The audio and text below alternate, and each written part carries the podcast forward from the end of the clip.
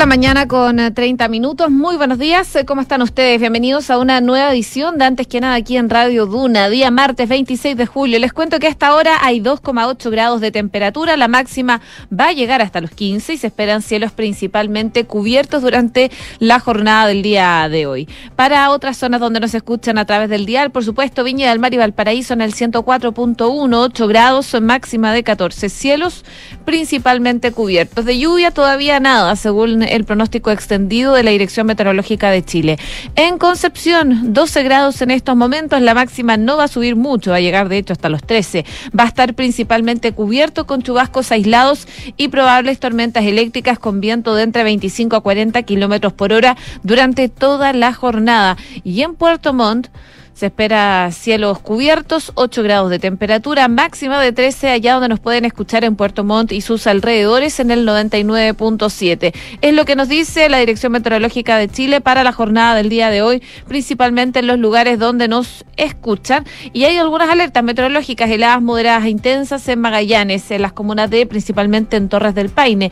Y vientos, también avisos de vientos y tormentas eléctricas, pero principalmente en las regiones de los ríos y los lagos por supuesto, vamos a ir actualizando el pronóstico del tiempo a medida que va avanzando la jornada. Hacemos un resumen de las principales informaciones que están ocurriendo en Chile y el mundo en los titulares.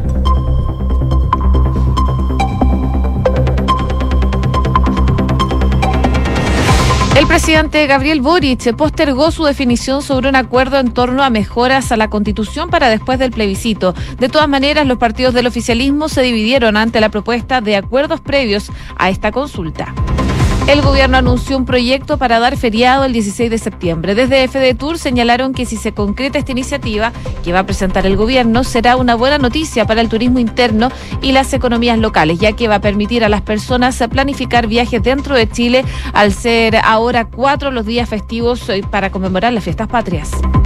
La Corte de Apelaciones de Concepción revocó la suspensión eh, contra el director de Migraciones. La entidad reconoció que el recurso de protección presentado contra Luis Taller, que causó que el Tribunal de Alzada determinara su suspensión por un tiempo de 10 días, estaba desistido, ya que la ciudadana cubana que lo presentó lo había retirado luego de que se resolviera la tramitación de su visa temporal. La empresa AESANDES confirmó que fue autorizada por la Comisión Nacional de Energía para eh, desconectar definitivamente la unidad 1 de la central de carbón Ventanas del Sistema Eléctrico Nacional. El ministro de Energía, Claudio Huepe, aseguró que este es un avance en el plan de retiro del carbón de nuestra matriz eléctrica. El Ministerio de Transportes anunció una inversión de 56 mil millones de pesos para recuperar 12 mil paraderos de buses en la región metropolitana. Esta iniciativa va a beneficiar a 27 comunas, permitiendo que en los próximos años se realicen reparaciones de piezas, mantención permanente y limpieza de los espacios. Una treintena de sujetos protagonizaron disturbios en el barrio Las Tarrias, donde los locales fueron atacados con objetos contundentes. También se reportó una barricada y la quema de un basurero público. Carabineros señaló que no hubo detenidos por estos incidentes. En noticias internacionales, la vicepresidenta electa de Colombia va a visitar nuestro país el jueves, donde va a sostener una reunión con el presidente Gabriel Boric. En el marco de su primera gira por Sudamérica, Francia Márquez viajará por Brasil, Bolivia y Argentina solo 15 días de asumir el cargo. La mayor región de Bolivia permanece en huelga con protestas a la postergación del censo para las elecciones del 2023. La medida de presión ciudadana en Santa Cruz, motor económico del país, fue minimizada por el gobierno nacional y como consecuencia las manifestaciones arrastraron a 14 personas. Y en el deporte se confirmó la realización del Superclásico entre Universidad de Chile y Colo Colo por la vigésima fecha del Torneo Nacional 2022. El encuentro quedó programado para el domingo 31 de julio a partir de las 13.30 horas en el Estadio Fiscal de Talca. 6 de la mañana con 34 minutos. Comenzamos la mañana informados en Antes que nada con Josefina Stavrakopoulos. Y partimos revisando las principales informaciones. Eh, la idea de generar un acuerdo previo a la elección del próximo 4 de septiembre en materias constitucionales que mm, propuso el senador del PPD, Ricardo Lagos, removió las aguas, eh, principalmente en el oficialismo. En la cita del Comité Político en La Moneda, representantes del socialismo democrático pusieron el tema en discusión frente a la mirada del gobierno y a los partidos de apruebo dignidad. El tema eh, genera incomodidad en las coaliciones oficialistas por la pertinencia del debate. Para algunos esa conversación tiene que darse después del plebiscito de septiembre porque eh, para algunos sería abrir una puerta a que la opción rechazo se imponga en las urnas. Bueno, previo al comité político, los partidarios del socialismo democrático sostuvieron un encuentro en el cual se estableció que con el gobierno se iba a poner en tabla la idea de alcanzar acuerdos en distintas áreas y como base está un documento que firmó hace poco más de un mes el PPD en el cual se muestra una serie de correcciones de fondo que debería tener la Constitución en caso de que sea aprobada, como eliminar la reelección inmediata del presidente de la República, reponer el estado de excepción constitucional de emergencia y reponer el nombre del Poder Judicial, entre otros. En apruebo dignidad, la negativa a tratar ahora el tema fue total, según eh, los que estaban presentes en el encuentro. Y uno de los más cerrados a tratar este asunto fue el senador y presidente de Revolución Democrática, Juan Ignacio Latorre, quien habría afirmado que es eh, momento de hacer campaña por la opción del apruebo. A la salida de la reunión, el timonel de Revolución Democrática dijo que eh, no vio que haya habido un intento de convencer a nadie. Lo que hay es una propuesta del PPD que lo hizo hace un tiempo a través de un documento y no hubo una conversación vinculante abierta. En Revolución Democrática estamos abiertos al diálogo. Sin embargo, para el senador por Valparaíso hay que ser claros. La prioridad hoy día es trabajar para que gane el apruebo. Bueno, hubo diferentes posturas, pero el presidente Gabriel Boric ayer continuó con su agenda de actividades en terreno, asistió a la comuna de Pirque junto a la ministra de Desarrollo Social, Janet Vega, y en esa actividad paralela al desarrollo del comité político, el presidente destacó la campaña de Chile Voto Informado y volvió a centrar sus críticas en quienes acusan al gobierno de estar haciendo intervencionismo. Además, tuvo que abordar la división que hay en la izquierda respecto a consensuar cambios antes del plebiscito de septiembre. Y esto fue lo que dijo a propósito el presidente Gabriel Boric. Eh, yo veo el vaso medio lleno. Tenemos acuerdo en todo el sector, todos quienes apoyan al gobierno, de que es posible mejorar.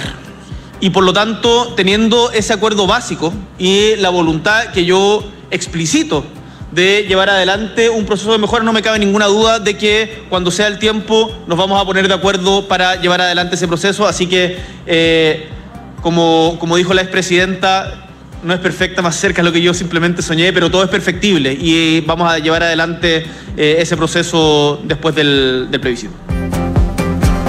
Bueno, y como les comentaba, hay discusiones respecto a esta salida en terreno que está teniendo el presidente Gabriel Boric, que como les comentaba, continuó con su agenda eh, y habló, de hecho, del plebiscito de... Eh, lo que se está desarrollando, la campaña Vota Informado, pero eh, por supuesto eh, volvió a centrar sus críticas en quienes acusan al gobierno de estar haciendo intervencionismo, como les comentaba anteriormente. Y bueno, ayer en, en Nada Personal, acá en Duna, estuvo Francisco Leturia, presidente del Consejo para la Transparencia, que conversó sobre la presidencia política del Ejecutivo respecto del plebiscito, donde entregó detalles de por qué sucede y qué se podría hacer para mejorar este tema de la presidencia política en el gobierno. Escuchemos lo que dijo Francisco Leturia acá en Radio Duna.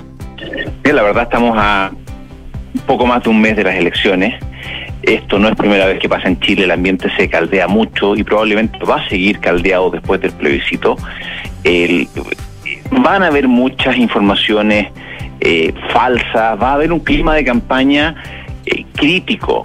Y cuando eso pasa, históricamente también ha sido un problema de Chile, las autoridades, principalmente las autoridades políticas, eh, no adoptan una posición neutra, entran en modo campaña, en forma más descarada o más sutil, pero evidentemente el resultado no les es neutro y sus acciones tienen tienen su corazoncito y las intentan influir en el resultado de, lo que está pasando de una manera u otra. Eso desgraciadamente siempre ha pasado en Chile.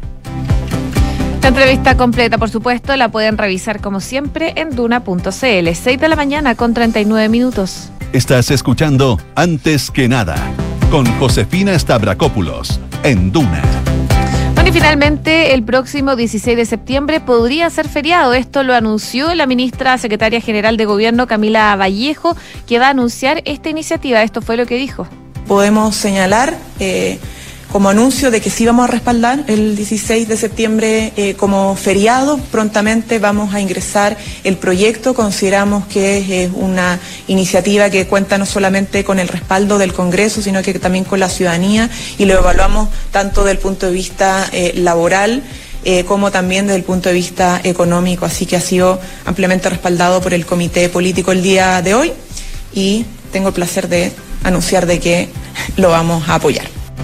Lo que no anunció la ministra, eso sí, es si eh, este nuevo día festivo, si es que se aprueba, claro, va a ser irrenunciable, como lo son el 18 y 19 de septiembre de cada año.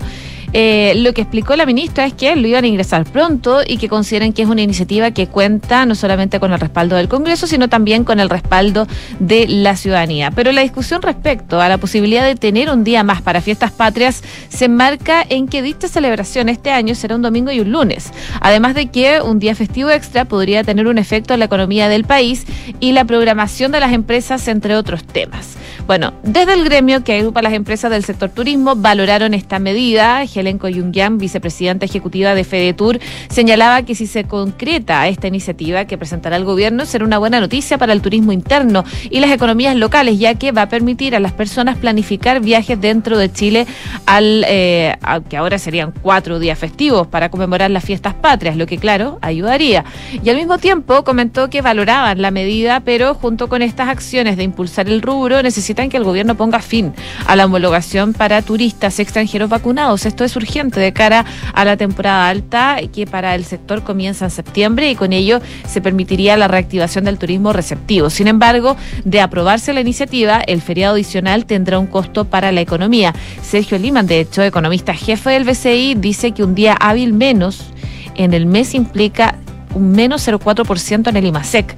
Golpea con mayor fuerza al comercio y también a la manufactura y casi un menos 2% en este último caso. El PIB anual es de menor magnitud y en esa línea Tomás Flores, economista de Libertad y Desarrollo, sostuvo que un día feriado tiene un costo de entre 120 a 140 millones de dólares y em, restará 0,4 puntos porcentuales del IMASEC de septiembre, el cual a su vez estará en la zona de variación negativa, como anticipó ya la recesión que se aproxima. En tanto, Felipe Alarcón, economista jefe de Euroamérica, comentó que no cree que sea muy significativo, como es víspera de feriado de fiestas patrias, muchas empresas tenían contemplado actividades de celebración y probablemente iban a dar la tarde libre. El punto es que estas actividades no se trasladen para el jueves anterior y ahí podemos tener un efecto más significativo. Y dijo que lo otro es el efecto sobre la actividad producto de que será feriado para los colegios y universidades universidades, ya que entiende que las vacaciones escolares están fijadas para la semana siguiente y ese feriado del 16 le quita un día de clases, lo que suele tener algo de efecto también en actividades de servicio. Parte de las reacciones que se están generando a propósito de este anuncio del gobierno de dar feriado el próximo 16 de septiembre. Este es un proyecto que ingresa al gobierno, se tiene que tramitar, eh, todavía no es oficial. 6 de la mañana con 43 minutos. Escuchas antes que nada con Josefina Stavrakopoulos. Duna.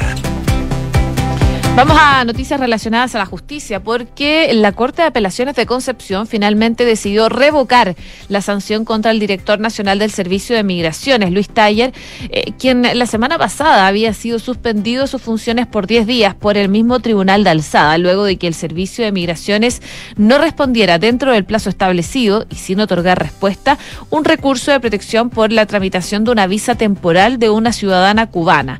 Esto tras reconocer que la ciudadana isleña había desistido de la acción legal interpuesta contra el servicio luego de que fuera resuelto el problema de sus papeles, trámites que estaban eh, retrasados desde la administración anterior. Y según el comunicado de la entidad, con la nueva cuenta de la relatora y contemplando la resolución del pasado 20 de julio, en lo que dice relación con la presentación del folio y teniendo únicamente presente eh, la desestimación del recurso de protección se deja sin efecto la suspensión entonces de funciones del director del Servicio Nacional de Migraciones decretada en la resolución del 11 de julio pasado.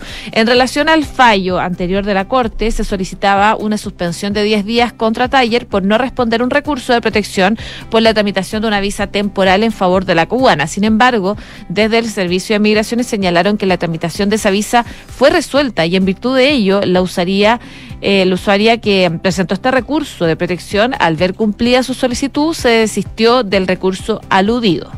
La resolución contra Taller se encontraba pendiente de resolución en la Corte Suprema luego de un recurso presentado por los abogados del Servicio de Migraciones. No obstante, el director del servicio no alcanzó a estar suspendido en su cargo. 6 de la mañana con 45 minutos. Estás escuchando Antes que nada con Josefina Stavrakopoulos en Duna. Lamentablemente, durante la noche, un grupo de cerca de 30 personas protagonizó disturbios en el barrio Las Tarrias ubicado en la comuna de Santiago. De acuerdo con los antecedentes que se manejan hasta el momento, a eso de las 20-30 horas, los sujetos atacaron con piedras y otros objetos contundentes diversos locales del sector y derribaron vallas papales ubicadas en la vía pública. También se reportó una barricada y la quema de un basurero público. Eh, según información eh, de carabineros, los individuos se retiraron del lugar al la presencia policial, eh, pero según lo que se maneja hasta el momento, no se han reportado detenidos por esta situación que se vivió durante la noche. Eh, según testigos, al menos una treintena de desconocidos se enfrentaron con comerciantes ambulantes y atacaron una serie de locales comerciales con piedras y otros objetos, obligando, por supuesto, a los negocios a cerrar de emergencia mientras atendían a sus clientes.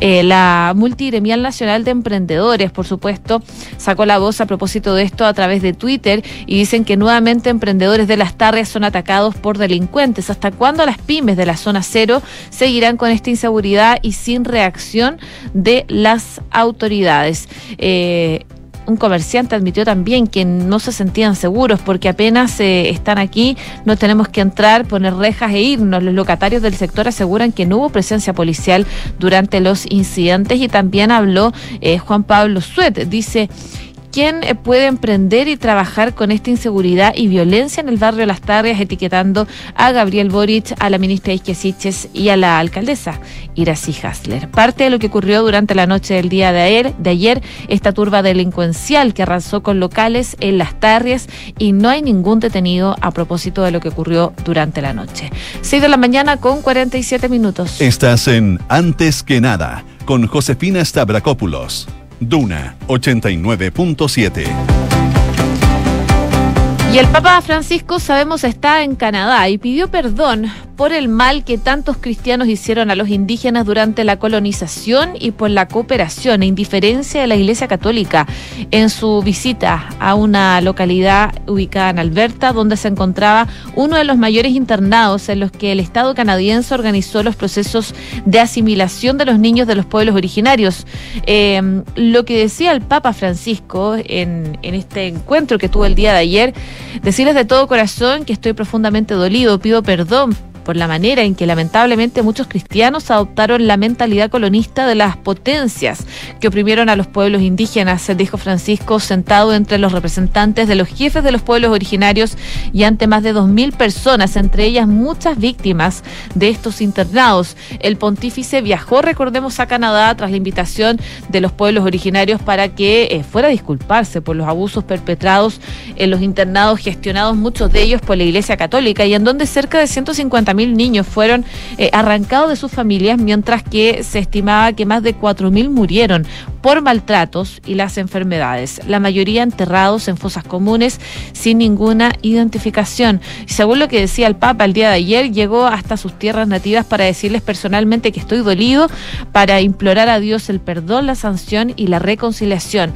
para manifestarles mi cercanía, para rezar con ustedes y por ustedes, dijo Francisco eh, en español una petición eh, que los indígenas recibieron con aplausos. También deseó que su presencia sirva para trabajar juntos para que los sufrimientos del pasado dejen el lugar a un futuro de justicia, de sanación y reconciliación, antes de agregar que esta visita no es un punto de llegada, sino de partida para este proceso. El Papa que rezó en el cementerio donde están enterrados muchos de los niños indígenas que murieron en las escuelas, se explicó que es necesario recordar cómo las políticas de asimilación y desvinculación, que también incluía el sistema de las escuelas residenciales, fueron nefastas para la gente de estas tierras. Terminaron por marginar sistemáticamente a los pueblos indígenas, reconoció y describió cómo, por medio del sistema de escuelas residenciales, sus lenguas, sus culturas fueron denigradas y suprimidas, decía el Papa Francisco. Eh, haciendo eco de alguna de las peticiones de los indígenas a la Iglesia Católica, el Papa aseguró que en este proceso de reconciliación será necesario una serie de búsquedas de la verdad acerca del pasado y ayudar también a los supervivientes de las escuelas residenciales a realizar el proceso de sanación a propósito de los traumas que han vivido. Esa es la visita que ha tenido el Papa Francisco en Alberta, en Canadá, donde ha tenido una serie de actividades, pero entre otras cosas pedir perdón a los indígenas por los maltratos en estos internados, donde eh, llevaban a los niños indígenas y que eh, muchos de ellos murieron a causa de malos tratos y también también a causas de enfermedades. 6 de la mañana con 51 minutos. Cifras, mercados, empresas. Las principales noticias económicas están en Antes que nada. Y la economía ya venía mostrando señales de desaceleración, dando cuenta del proceso de ajuste eh, en el crecimiento que está teniendo la actividad económica luego de la excesiva expansión que logró el PIB en 2021 con un alza cercana al 12%. Y si bien en términos anuales los registros se mantenían sobre el 6%, las proyecciones preliminares para el índice mensual de actividad económica de junio dan señales de que comenzará el aterrizaje de manera más nítida. Para el sexto mes del año, los economistas esperan una expansión anual entre el 3,5 y 5,5%. Así de concretarse esta previsión, el eh, primer semestre terminaría con un crecimiento acumulado de entre 6,4 y 6,8%. Además, sería el crecimiento más bajo desde principios de 2021. Y en la parte baja de las estimaciones ubica el economista de BCI, Juan San Martín, quien espera un IMASEC de 3,5%, por una caída eh, en la medición mes contra mes. Misma estimación hacen de Clape Sucé, Josefina Enríquez, quien eh, también espera un IMASEC de 3,5 eh, con una caída mensual para la serie desestacionalizada. Además, la experta sostiene que la desaceleración de la actividad ya ha comenzado a observarse, lo cual ha sido reflejo de las variaciones mensuales de la serie desestacionalizada, la cual ha caído en abril y en mayo y se espera que en junio también sea negativa. Parte de las estimaciones que hacen los expertos en cuanto al ámbito económico y lo que se espera para el IMASEC. Pero también les cuento que la volatilidad cambiaria que ha registrado el país durante las últimas semanas, sumado también a la perspectiva de menor crecimiento y la incertidumbre política por el plebiscito y las reformas que está impulsando el gobierno, hizo cambiar la tendencia que desde principios de año estaba mostrando los indicadores de riesgo del país. Cuando asumió el gobierno de Gabriel Boric, el riesgo país de Chile reflejado en los credit default swap de Chile se situaban en 80,3 puntos, mientras que el ENVI, indicador del riesgo país elaborado por JP Morgan, se ubicó en 190 puntos. Incluso en los primeros meses de gobierno siguió descendiendo hasta tocar un mínimo de 145 puntos en abril. Hoy ambos están lejos de esos niveles, incluso el ENVI, el de 18 de julio, llegó a 207 puntos, volviendo a niveles pre-cambio de mando. Y en lo que va de julio, el promedio es precisamente 200 puntos. Este nivel, en términos mensuales, no se veía desde junio del, 2020, cuando eh, estuvo en 209. Así, la volatilidad cambiaria y la incertidumbre política están elevando el riesgo país de Chile a su mayor nivel en el gobierno de Gabriel Boric. Y aunque sigue siendo el nivel más bajo de la región, el promedio medio en el índice ENVI es de 200 puntos. Su mayor registro mensual desde junio del 2020, cuando estuvo, como les comentaba, a 209, mientras que los CDS registran un promedio de 128 puntos, récord desde febrero del 2016. La perspectiva de los economistas sobre el comportamiento que tendrá el riesgo país Chile son inciertas, pero con sesgo alcista, según lo que dicen algunos. 6 de la mañana con 54 minutos.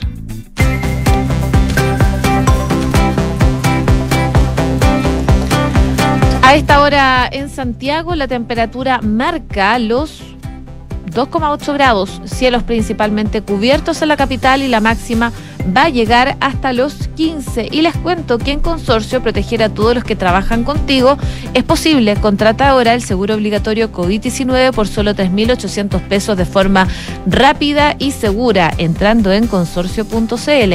¿Y sabías que puedes eh, comprar de forma anticipada los servicios funerarios de María Ayuda? Entrégale a tu familia la tranquilidad que necesitan y estarás apoyando a cientos de niños de la Fundación María Ayuda. Convierte el dolor en un acto de amor. Cotiza y compra en www.funerariamariaayuda.cl. Viene a continuación Duna en Punto junto a Rodrigo Álvarez. Sigan en la sintonía de Radio Duna el 89.7.